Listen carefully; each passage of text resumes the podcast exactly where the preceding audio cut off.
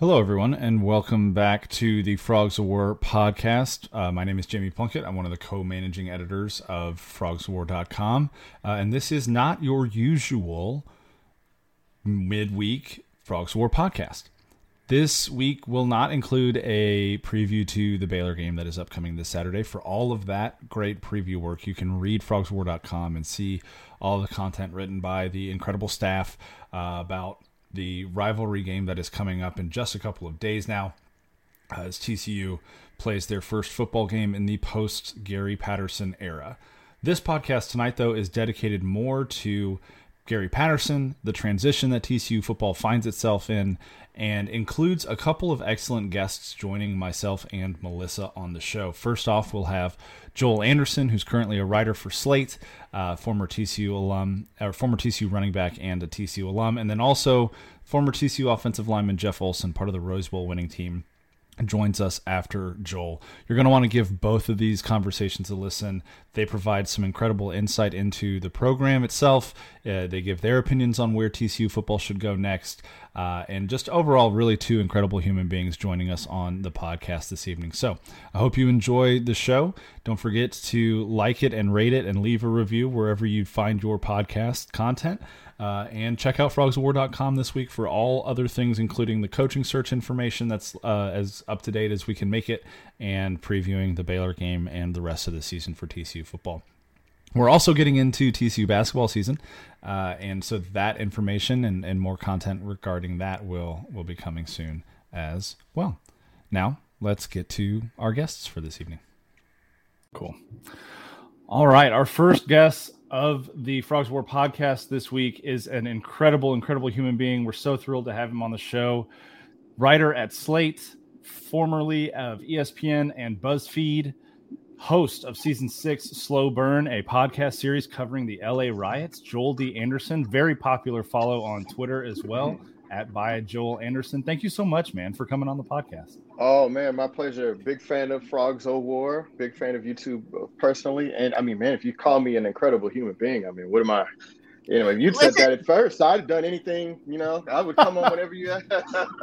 Listen, no, I'm gonna say I'm super impressed with Jamie's like clearly research and everything, but he forgot your most important role, Well, and that's true. yeah. oh, see, let me, let me, yeah, let him get you. I Line mean, there's not two. much to say about it. but go for it. Most importantly, for the purposes of this conversation, Joel is also a TCU alum and former TCU running back from 1997 to 1998. Uh, very brief amount of time backed up Ladainian Tomlinson. yeah, back up, back up, back up. I mean, you know, calling it a backup is probably a stretch even at that. But yes, I did have a uniform. I was on practice, you know, all that stuff. Did a little scout team. So yeah. Mhm. So b- before we uh, fully get into the conversation for tonight, I did, as I was uh, doing a little bit of research, find a video on ESPN that is still up. It's Oh, about a minute long, and it's an interview with you talking about your interactions with Gary Patterson at a spring practice uh, about a week before you quit, where he said, "I think the the line was you had the feet of an offensive lineman." Do you remember that story still? I, of course, yeah. I mean, how could I forget it? Yeah, I mean, he he told me I was going to go pro in something other than sports. So uh, I owe Coach P a lot. You know, he's has a lot to do with why I'm in journalism now.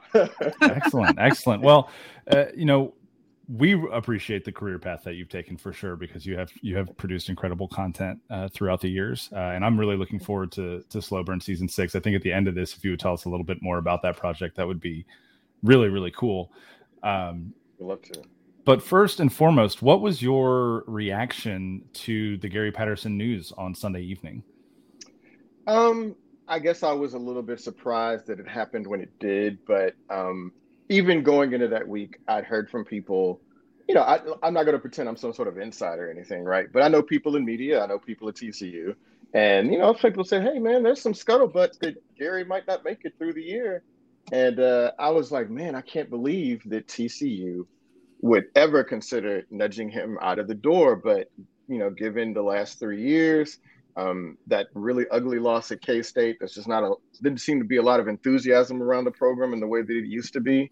Um, I can't say that I was surprised. I guess though I, I was a little sad, like a lot of people. You, you don't want to see, um, you know, possibly the greatest coach in TCU football history um, leave on anything other than his own terms. But um, you know, the reality is what it is. I mean, the, the program is mediocre now. Uh, hasn't been really good for a while, and you know, TCU's in a really perilous spot. Um, you know, with the big, you know, with the Big Twelve breaking up in the way that it has, and um, you know, they can't afford to be mediocre or worse for too too much longer. So we we all know that this is a business, right? And uh, mm-hmm. so it mm-hmm. seemed inevitable, but the fact that it happened when it did was a little bit of a surprise. And the way that it happened, uh, with him not being able to fit, with him not finishing out the year and all of that stuff, that that was a little bit of a surprise and a little bit sad.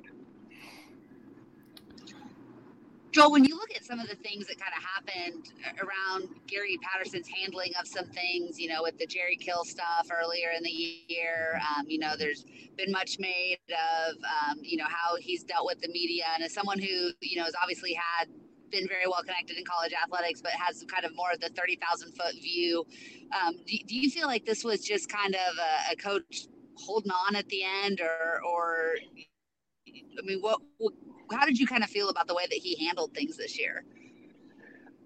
You know, it felt like the criticism was finally getting to him in some sort of way. And I mean, if you read old profiles of Gary Patterson, there's a, a great uh, 2011 profile on Gary Patterson in Sports Illustrated and a guy that used to room with him when he was briefly an assistant coach at UC Davis. And it talked about like how prickly he was and how defensive he was, right?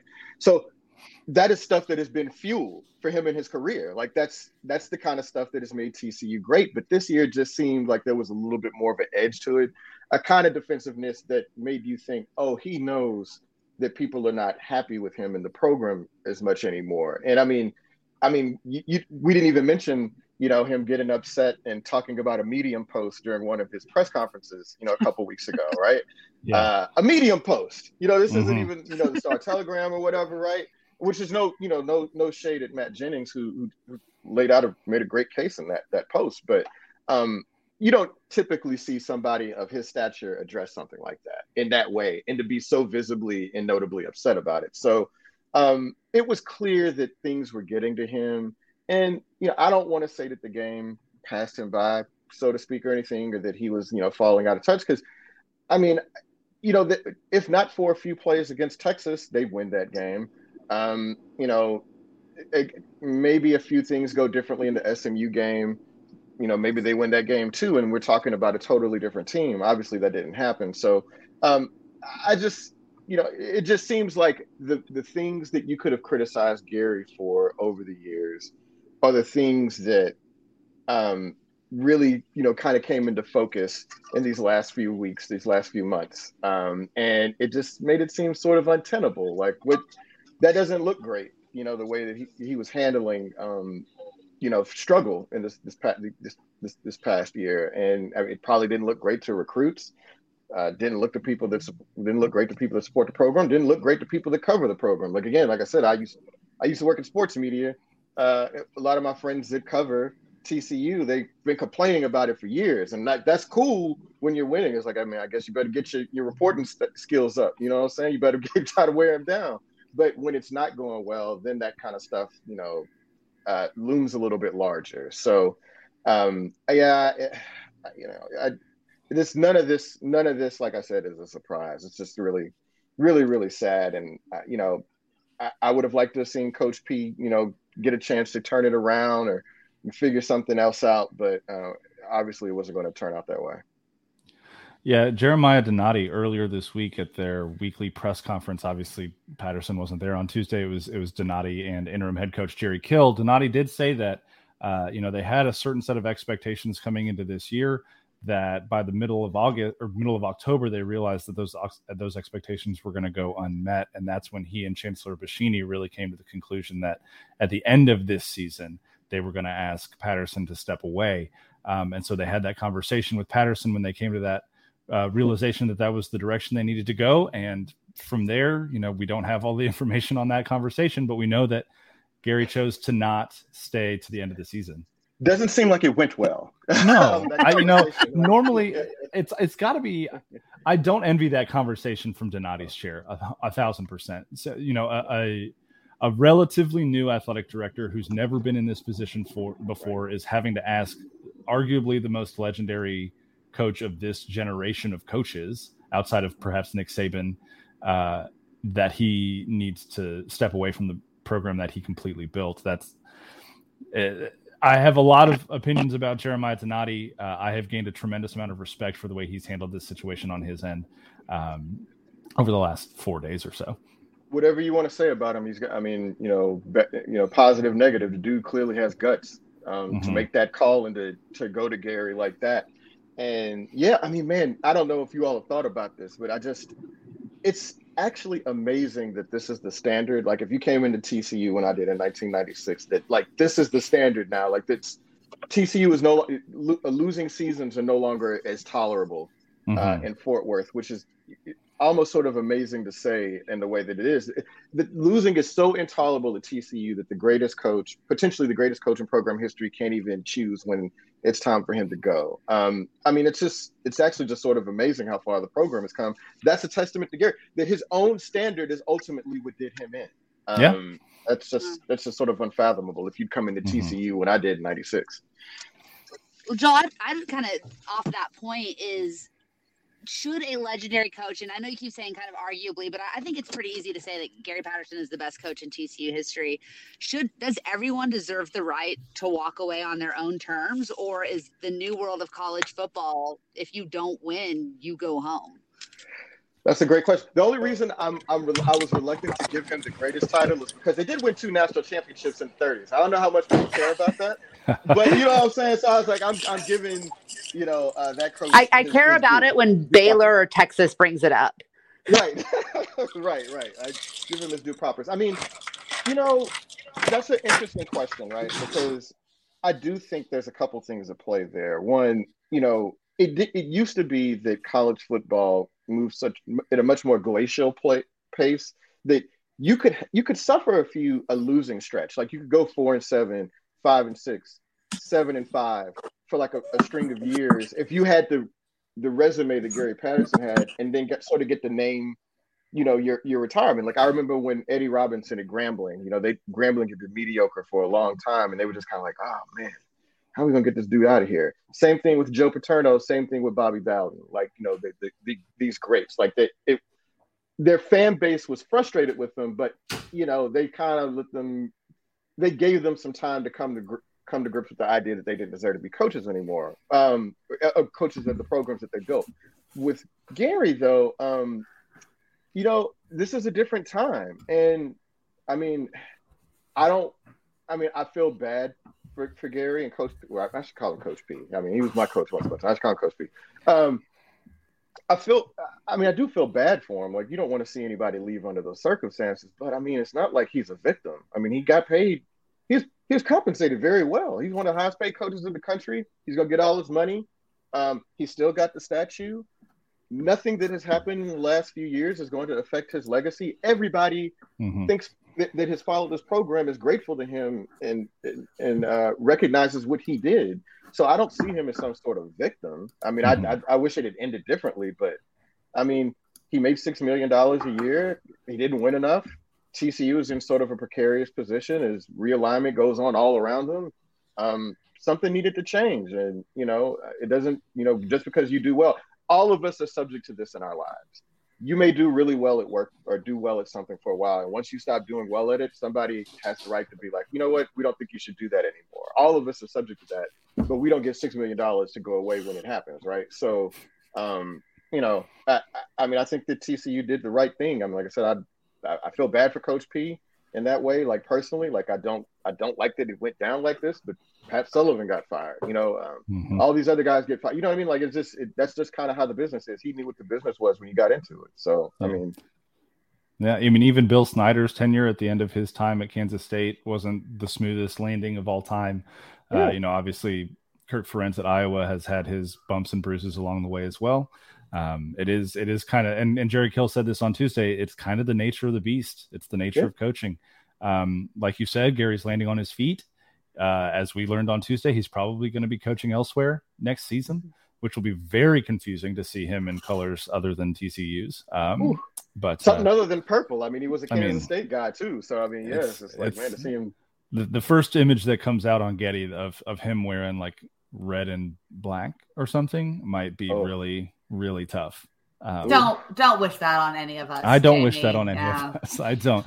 Um, but uh, whatever Gary ends up doing, he's got my he's got my heart. You know, I think TCU fans have been in this really weird position for the last year and a half or so, where you know we've wanted uh, to really fully honor um, and and be proud of the legacy that Patterson has left on this place, but also uh, there's been a significant concern for the future.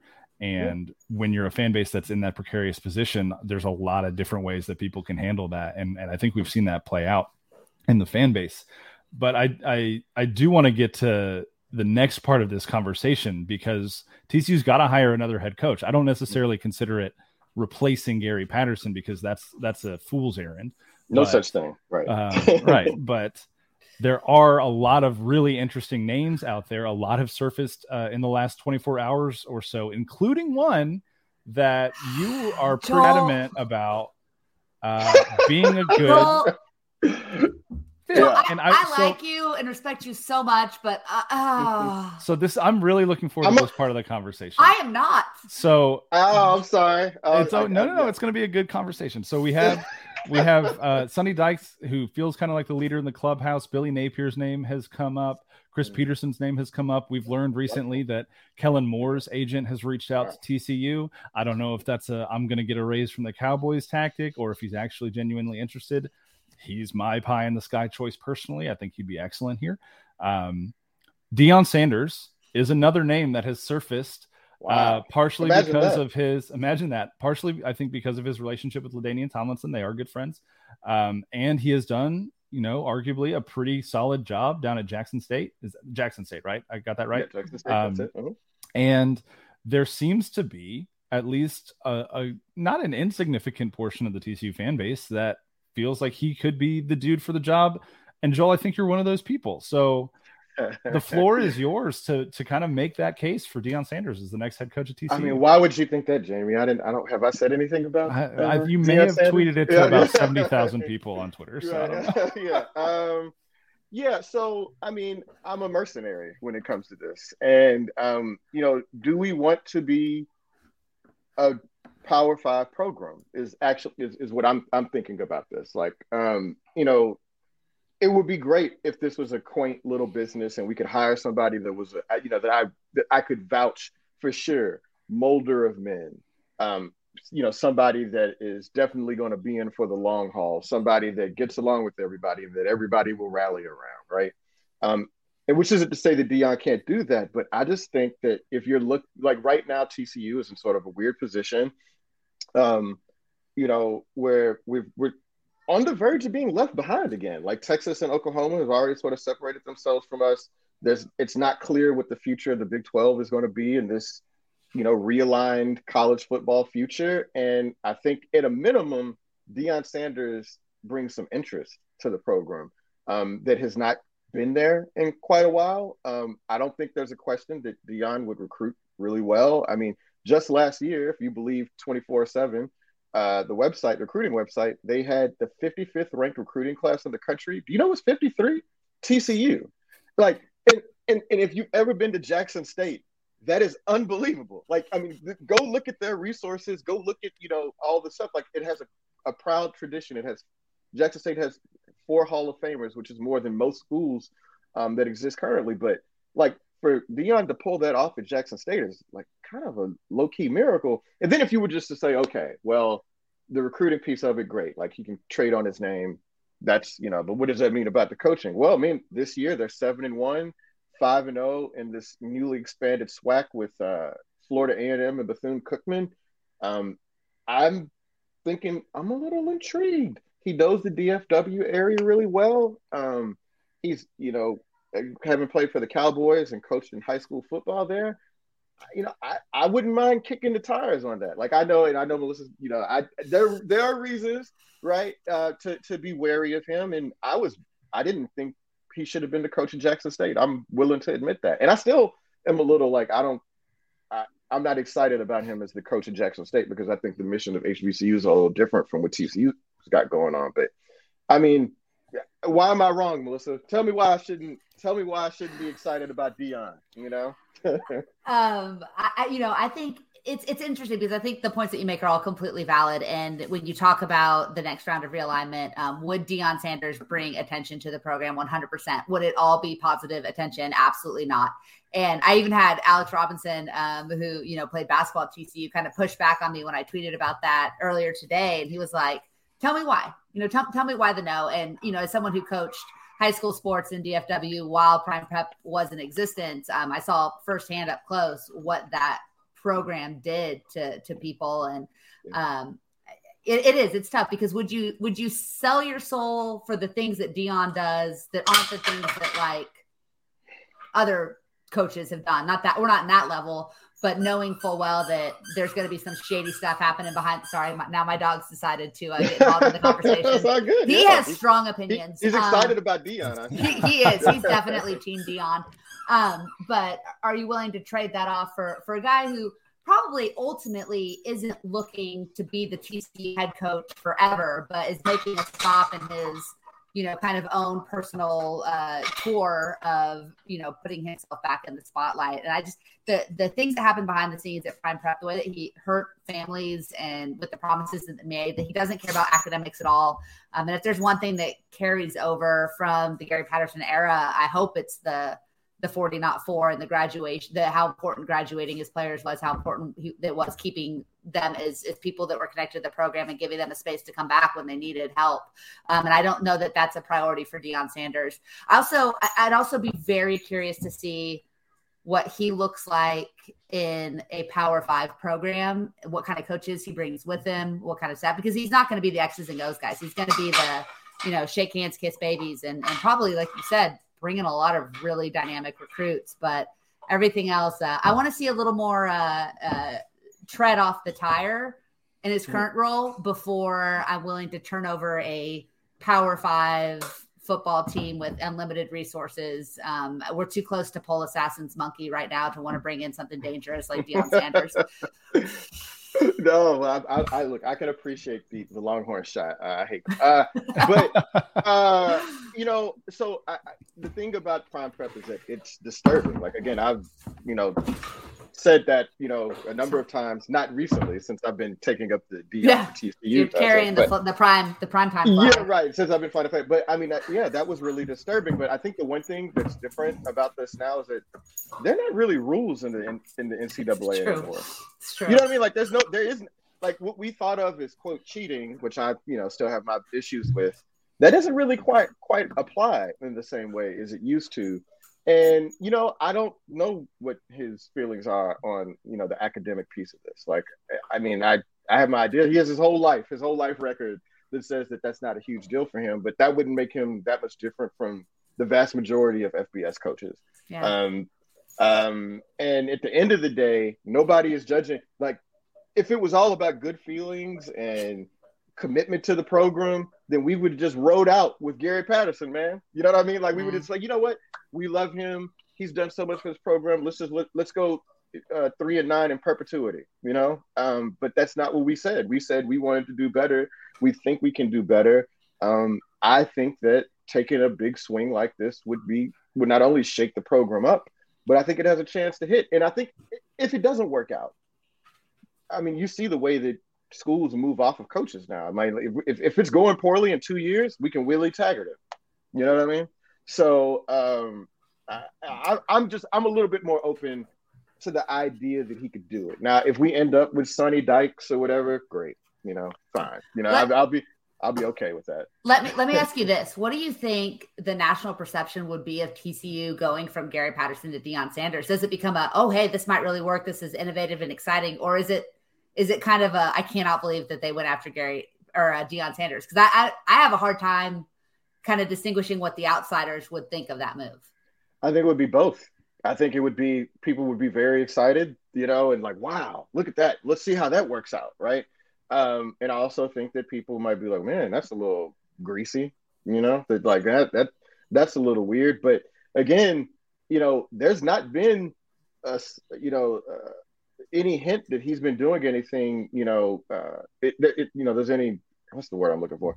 that, that, doesn't, that he's done anything wrong at Jackson State, that he's, Yeah. you know, been running a dirty program or anything like that. But obviously, we need more time because he's only coached a couple of seasons. Actually, he's coached two seasons in one year, Yeah. right?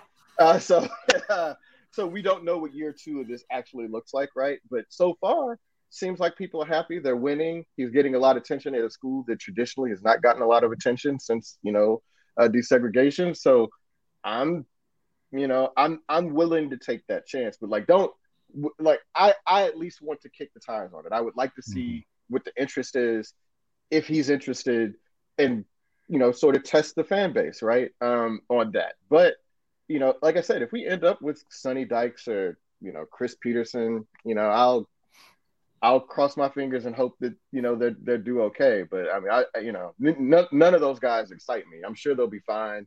But if I think that if, if first of all, if any of us think that we're going to get a Gary Patterson again, like just get over it. Like you know what I mean? Like I Yeah. I've, I've I've long said that. I think this. I mean, do, do you all feel this way? I feel like the the best times we've seen for TC football, we probably have already seen them in our lifetime.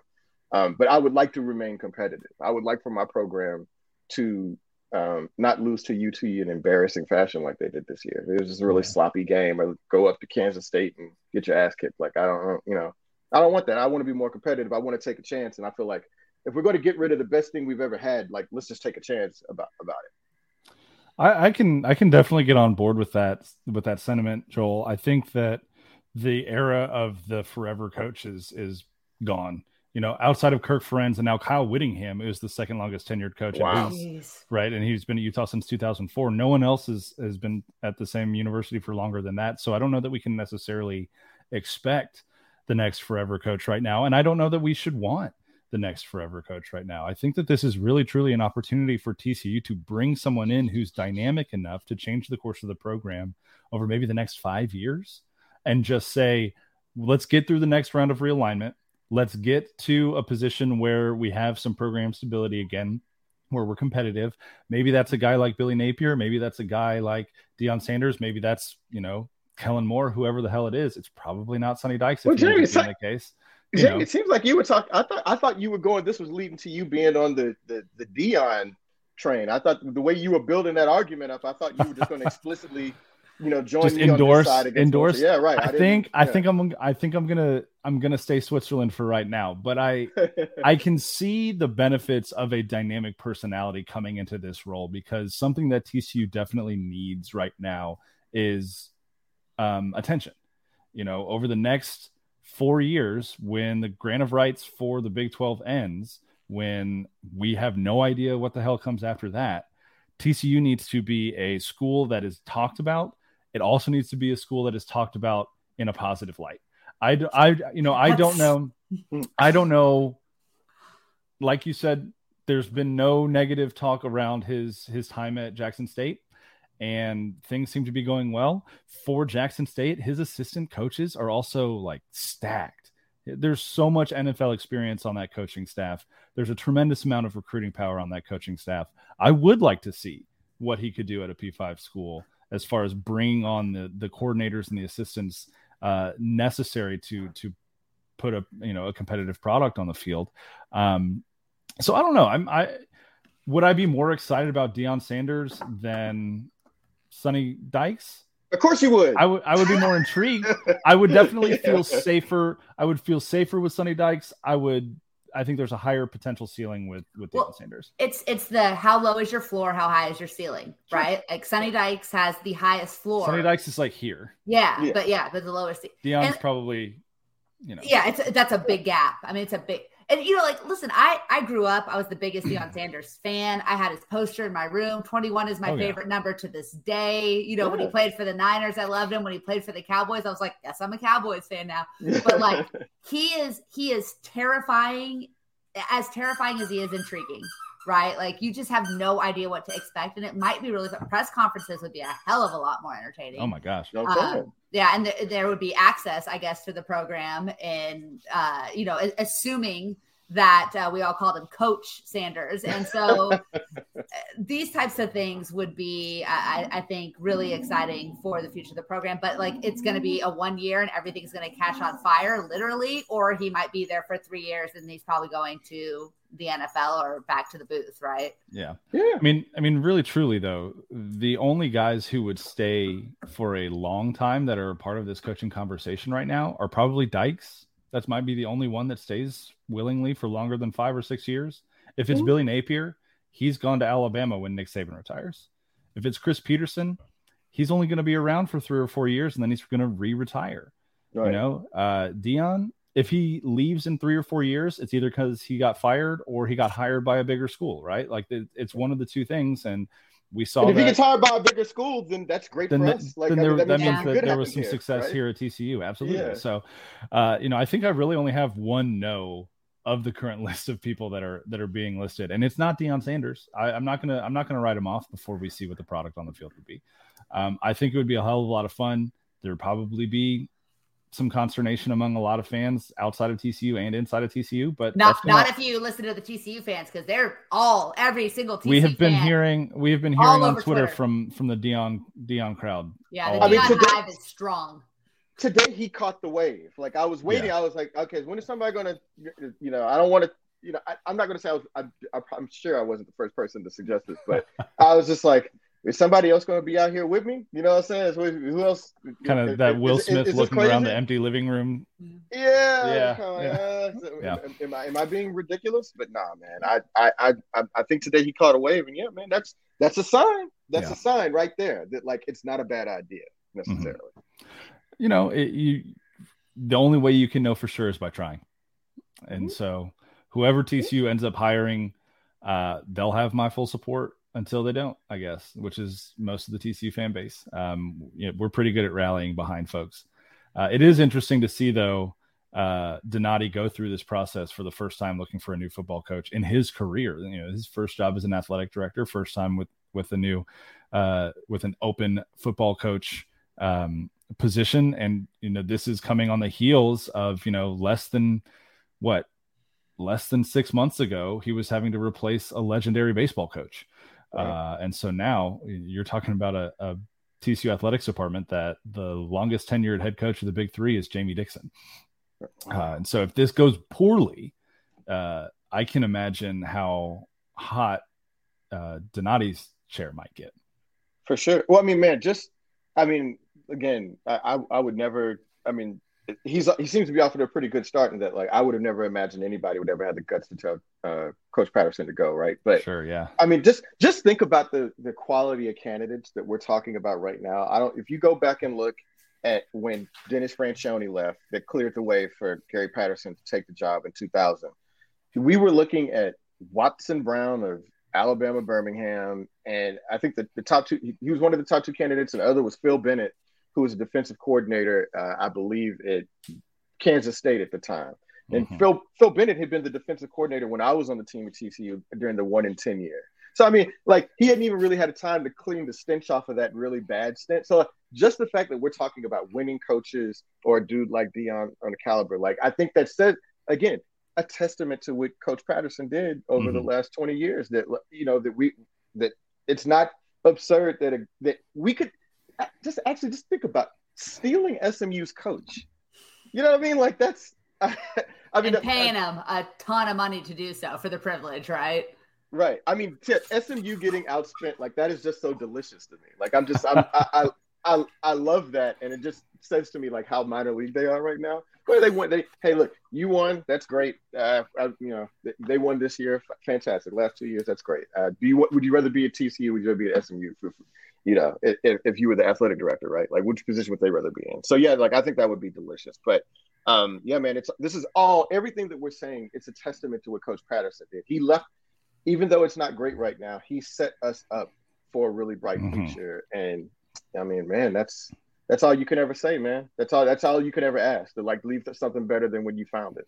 Absolutely, absolutely. Look, and and that's exactly what Jerry Kill said on Tuesday as well. Is for these next four weeks, I'm coaching in his honor. This team is playing in his honor. This is the house that Gary built, and nothing's ever going to change that. Joel, thank you so much, man, for coming Oh, on. man. We really appreciate it. Uh, I, I said this at the top. I would love to hear mm-hmm. just like your elevator pitch on Slow Burn uh, season six LA Riots uh, over uh-huh. at Slate.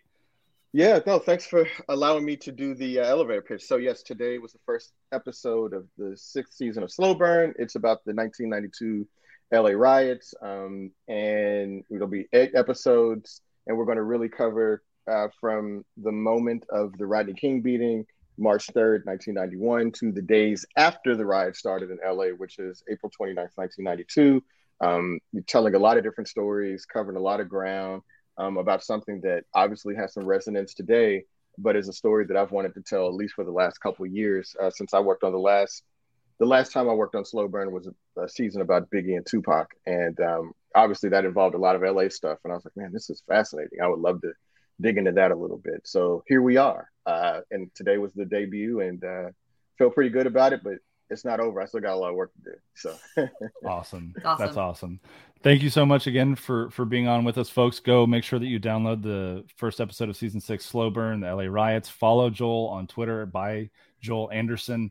Uh, but don't too many of you follow him. He's at a really, really good number on Twitter as far as following goes right now, with a little oh, over good. little over sixty nine thousand. And so, nice. Um, nice. yeah, yeah. so, but Joel, thank you so much for coming on, man. We really do appreciate yeah, it. Yeah, it's oh, awesome. Absolutely, my pleasure. Have me back anytime. All right, Melissa, our next guest on the Frogs War podcast this evening is Jeff Olson. He's a former TCU offensive lineman, played for the Frogs from 2007 to 2011. He was a part of that Rose Bowl winning team uh, in 2010, January 2011, I suppose. Um, he's at J Olson62 on Twitter. Jeff, thank you so much for being a part of the podcast tonight. Hey, guys, thanks for having me on. Happy to do it. Absolutely. Absolutely. So, when you first heard the word uh, that Patterson was on his way out, what was your kind of instinct reaction to that? Um, I mean, it, just like with everybody else, it, it, definitely you know caught me off guard. It was like it's like no, certainly not. This is uh this is somebody you know trying to trying to get some traction on Twitter or something, or uh, you know bouncing between that and like oh gee, like did did something happen? Um, yeah, so just kind of bouncing between those those kind of realities in my head, and um, I just like you know most people, I was out you know trick or treating with my kids, and um, you know then my then my phone started you know blowing up, you know different group texts saying, oh my gosh, what's going on?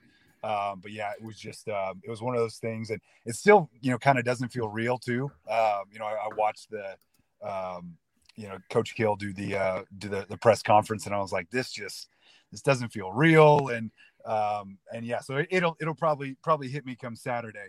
Um, yeah, it was just just you know blown away that that there would there would ever be a, a time for TCU football when when Coach P wasn't wearing the visor and the headset. I, you know, I think that a lot of us can kind of empathize with that moment of, you know, what's it going to be like when somebody else walks onto the field on um, on Saturday. But you obviously come from a place of you played for the man, you knew the man. He, like you tweeted, I think earlier this week that, that he was somebody that that took a chance on you and sold you on TCU. And so, from from a personal standpoint, what do you think Gary Patterson's legacy is at TCU with TCU football?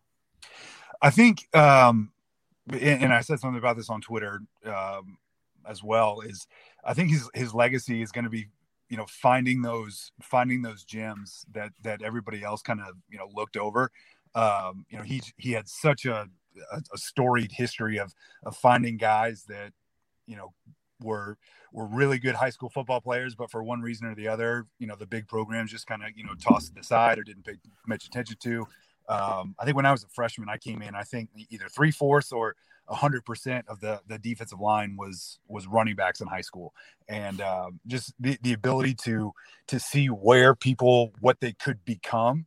Um, you know, when, once they get in the weight room with with Coach Summers and and being you know within the program, seeing what they could be and what what their their ceiling could be um, is going to be his his legacy. I think, um, you know, he he definitely found guys that that other people wouldn't have found. I mean, obviously, uh, you know, Andy didn't have a whole lot of offers coming out of coming out of high school, and and the the, the list, you know, just goes on and on of, of, people who who didn't didn't get a lot of uh, a lot of attention. Um, but he found these guys and and found people who wanted to wanted to play football, and you know, maybe not go on a uh, a revenge tour, so to speak. Um, just you know, to, to make all these other people, uh, you know, sorry they didn't give him an offer, give him a chance to come play at their program.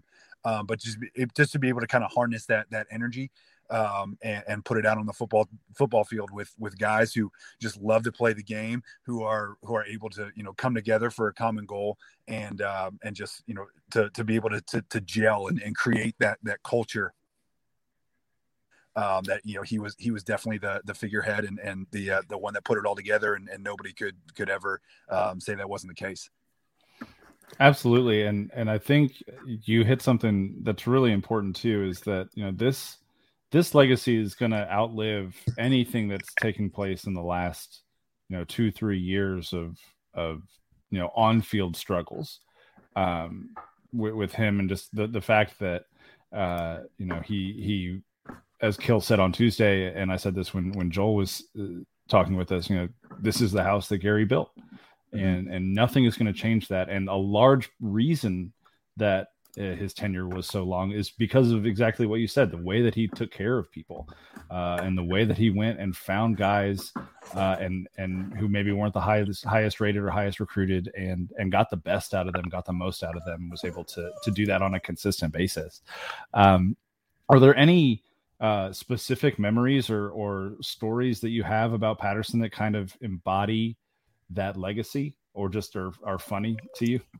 I mean, there's there's there's always just a, a, a, ton of different stories that that everybody's got, and it's all you know probably you know just different variations of the same story. I mean, he's had he's had a bunch where he would uh, he, would like to use you know typical phrases and and you know typical coach speak and stuff, but he he went on a on a tear there for a while where he would use some of these these phrases and these cliches and he would just butcher them.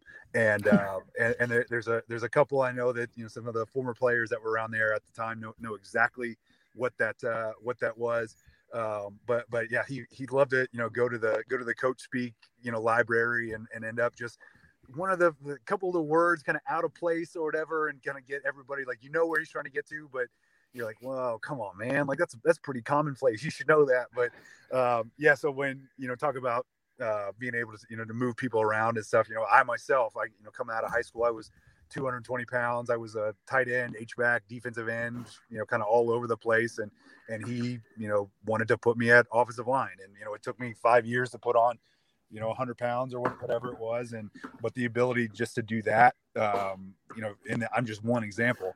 Um, is just is really cool. And um, you know, I, I, think you know what what I've definitely taken from him, and you know, taking that into my you know my professional career, and and I'll definitely carry with me, um, just the ability to to focus on you know taking advantage of the opportunity and, and being prepared and and going you know over preparing for everything, so so you're ready for whatever. You know, we've we've all got stories about doing uh, the video test before um, uh, before games on, on, Friday nights and and how stressed everybody was because you want to get it right because you don't want Coach P to start it over and uh, you're just just taking that and just applying that to you know what we do every day.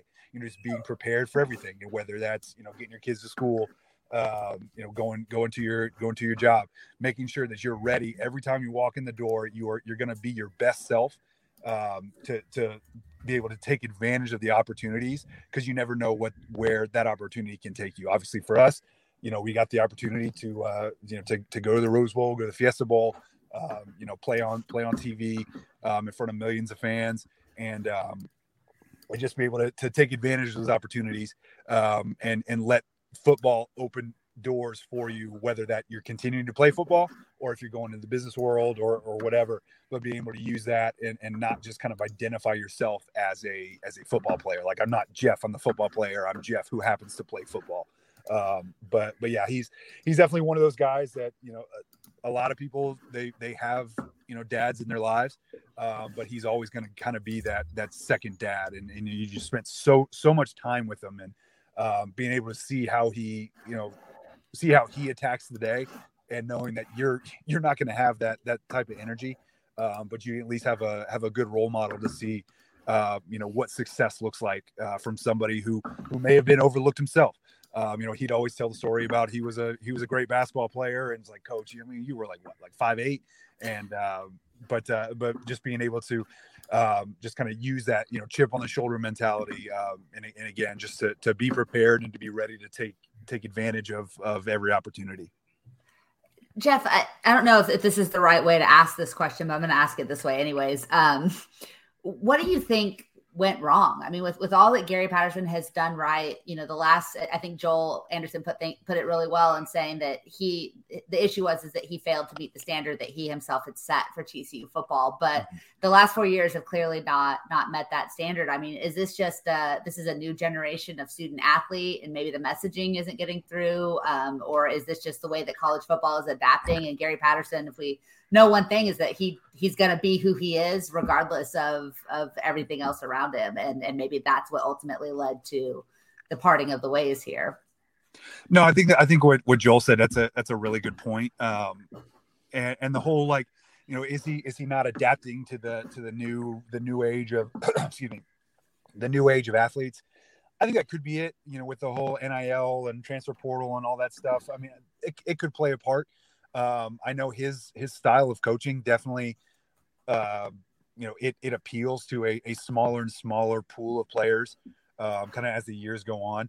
But I mean, I you hate to say that you know the, the guys that they put out on the field that that it, that they quit um, because you know, I mean, I know from experience just how hard those kids work, and, and you'd hate to say that they would put you know an inferior product out on the field, but it just it just looks like this, that that the energy wasn't there and the juice wasn't there, and, and you know specifically last Saturday, um, and I don't know if that was the nail in the coffin.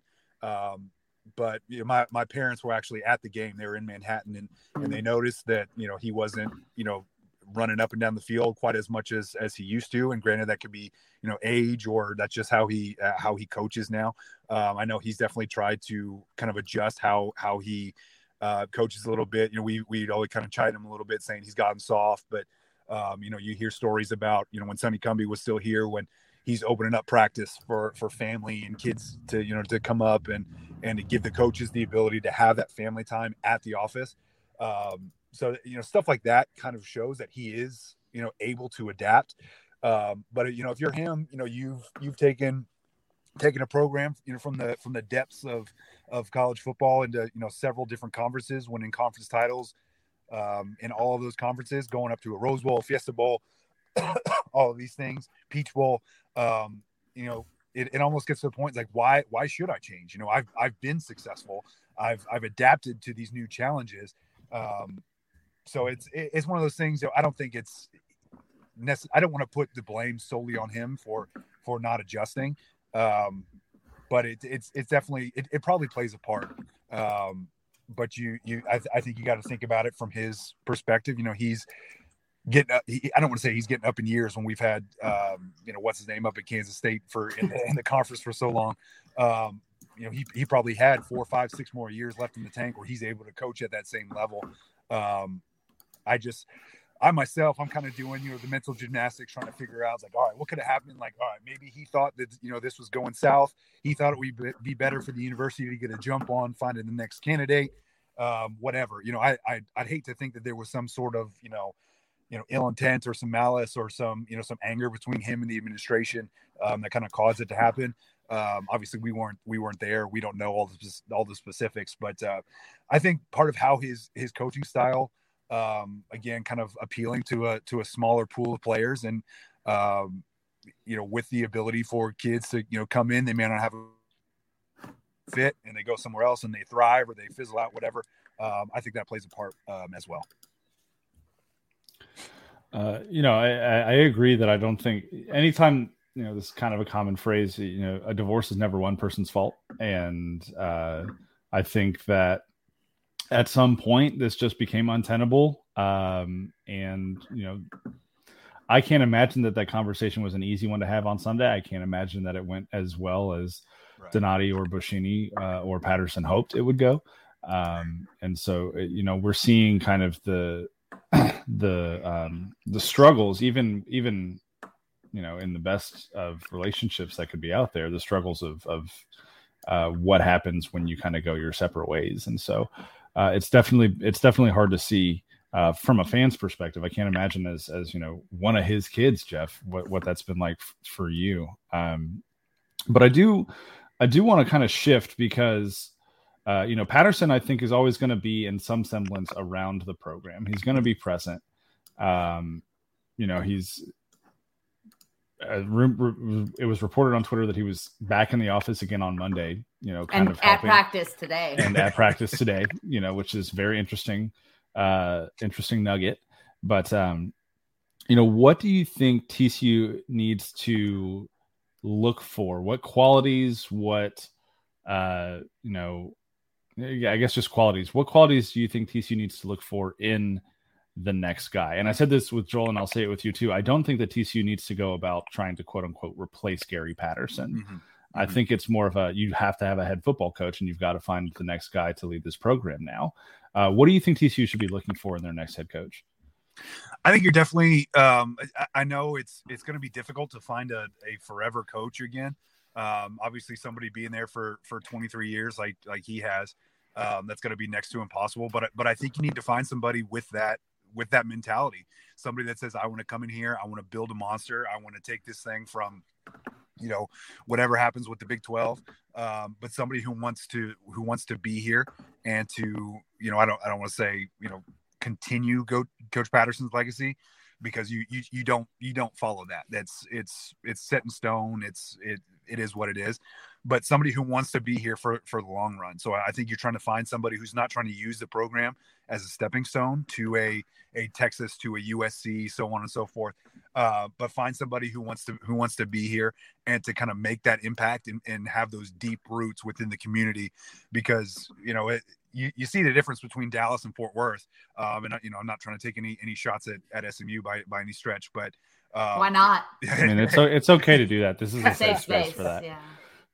But uh but yeah so I mean just just the way that that the community embraced Coach Patterson especially um, you know as we kind of got the winning train you know rolling um, and just how we were able to to really turn that fan base of I don't want to say lackadaisical, but but casual fans into you know really you know hungry, passionate fans. Um, somebody who wants to to to make that the reality again. Somebody who wants to you know be be a face in Fort Worth um, and be a face there for, for a long time. Um, that's gonna that's gonna be hard to find.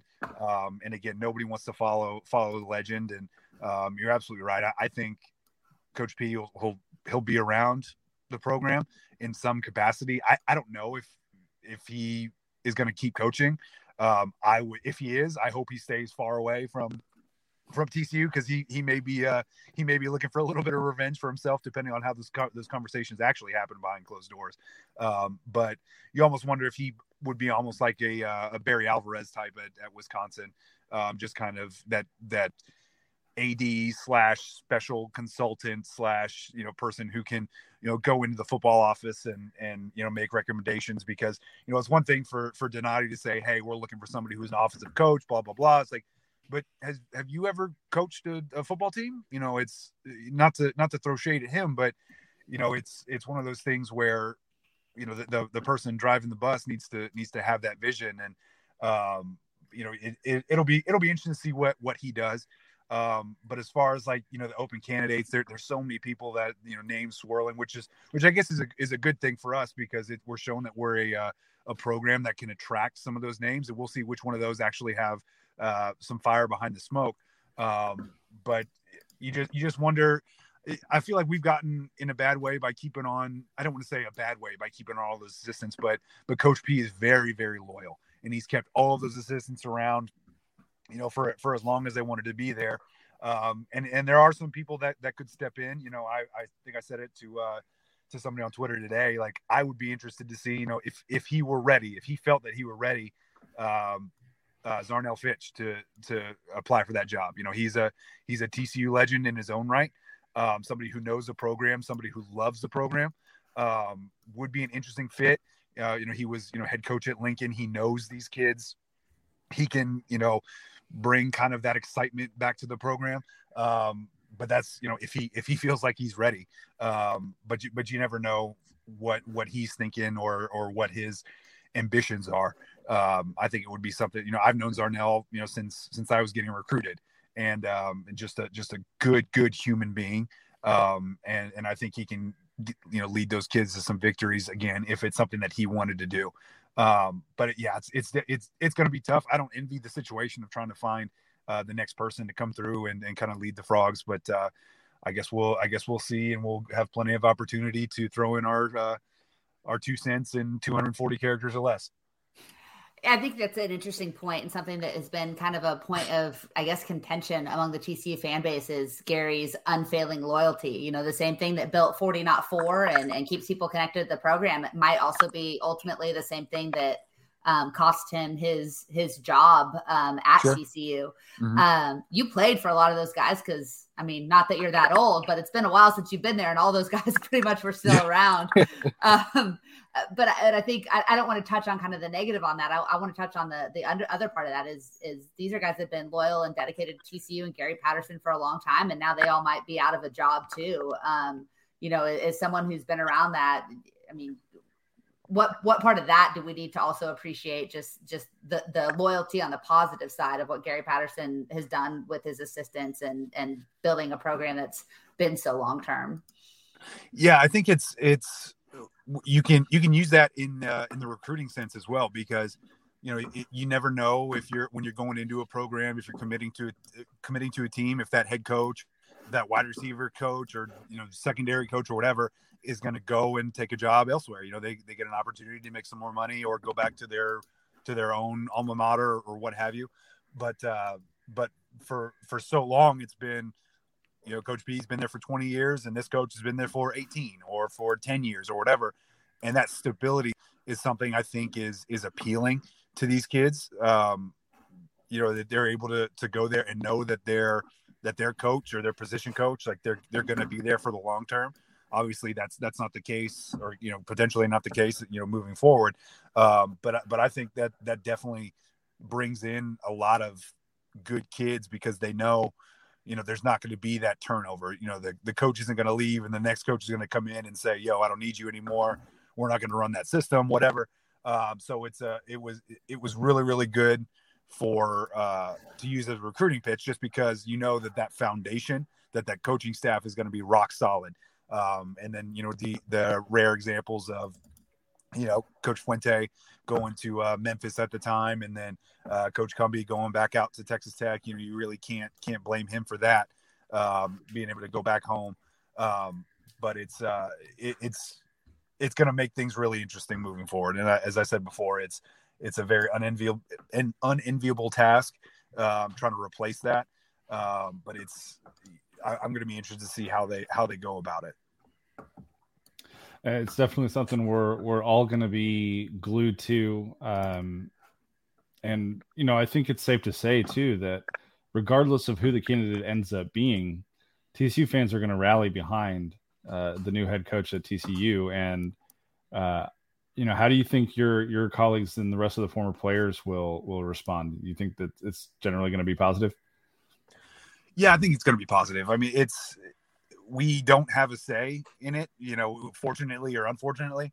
Um, but it's you know that's our that's our school. That's those are the the colors that we we came up in, and um, we're we're always going to support it no matter what. It's you know we we've kind of been going back and forth, and you know you kind of wondered within the last couple of years, like you know how how long is is Coach P going to last, and you know is it is is he going to decide to to kind of make a move or make a change or something like that. Um, so it, I don't want to say that we, you know, a lot of us were, were ready for this by any means because it, it, definitely is a, is a shock, especially how it how it went down. Um, but it's we're, we're always going to support the decision and support the university and support the program um, because you know that's that's where we you know we we bonded, we made lifelong friendships, we we bled, we sweat, uh, we celebrated you know on that field. So so the next person that comes that comes in to kind of direct the ship is is they're going to have our full support, uh, depending on depending on who it is and. Uh, you know, I don't want to say depending on who it is because you know we're we're I think we're we're able to and willing to give anybody a chance, you know, whether that's, you know, Coach Prime or, you know, Coach Dykes or, or whoever. Uh, if Coach Fuente wants to come back, you know, personally, I just hope it's somebody that I know so I can still get some access. So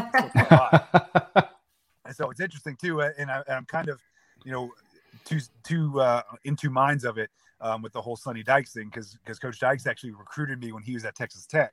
Um, and then so when we played Louisiana Tech in the Poinsettia Bowl my senior year, we did a, uh, a Boys and Girls Club event or something. It was like me, Coach P, uh, Ed Wesley, a couple of the guys, and then Coach Dykes and you know four or five of their their players. And I went up to him and I was like, "Hey, Coach Dykes." He's like, "I don't know if you remember me." Blah blah blah. So my name's Jeff. He goes, "He goes, oh Jeff Olson, McKinney, Texas. How you doing? Like, how, how are your folks?" Blah blah blah. And I was like, "Holy crap! Like you you remember me?" And then you know how many how many thousands of kids does this guy you know come across? And then when he was a special assistant, I saw him up there on the pro day and you know, I went up to again. Is it's like, hey Jeff, good to see you again. Both so, you know, if it's gonna be somebody, selfishly, I wanted somebody that I know, so I can still get uh, still get into, into the building. Um, but but at the end of the day, um, I, I, trust that they're gonna make the right decision. Um, I just hope that it's somebody that can can lead us to uh, to some success rather quickly. Um, and somebody who wants to be here uh, for the long run, you know, build those deep roots in the community and really embrace the city um, and, and, just kind of keep that that uh, trajectory moving forward and, and making this really, you know, not some school in nowhere, Texas, um, to, to really build that more into uh, the fabric of Fort Worth. Awesome. Yeah. Awesome. Jeff, thank you so much uh, for taking some time out of your evening to, to chat with us tonight. Um, and, and, you know, keep, keep being active on Twitter. We love, we love seeing the, the stuff that you throw out there in the Twitterverse. It, it, it brightens my day at the very least. So. always, always. Uh-huh. Absolutely. No problem. Yeah, I appreciate it. Yeah, any, any anytime anytime uh, a guest bails out, you, you can give me a shout. we Man, wouldn't be a bail. You'd be 1st choice, yeah. or you're second pretty, choice after Joel. You're pretty high on the list, my guy. you have always been pretty high on the list. We thank you for coming on all, all the time over the years. So thanks, awesome. Jeff. We appreciate it, man. Thanks, y'all. Thanks, Jeff.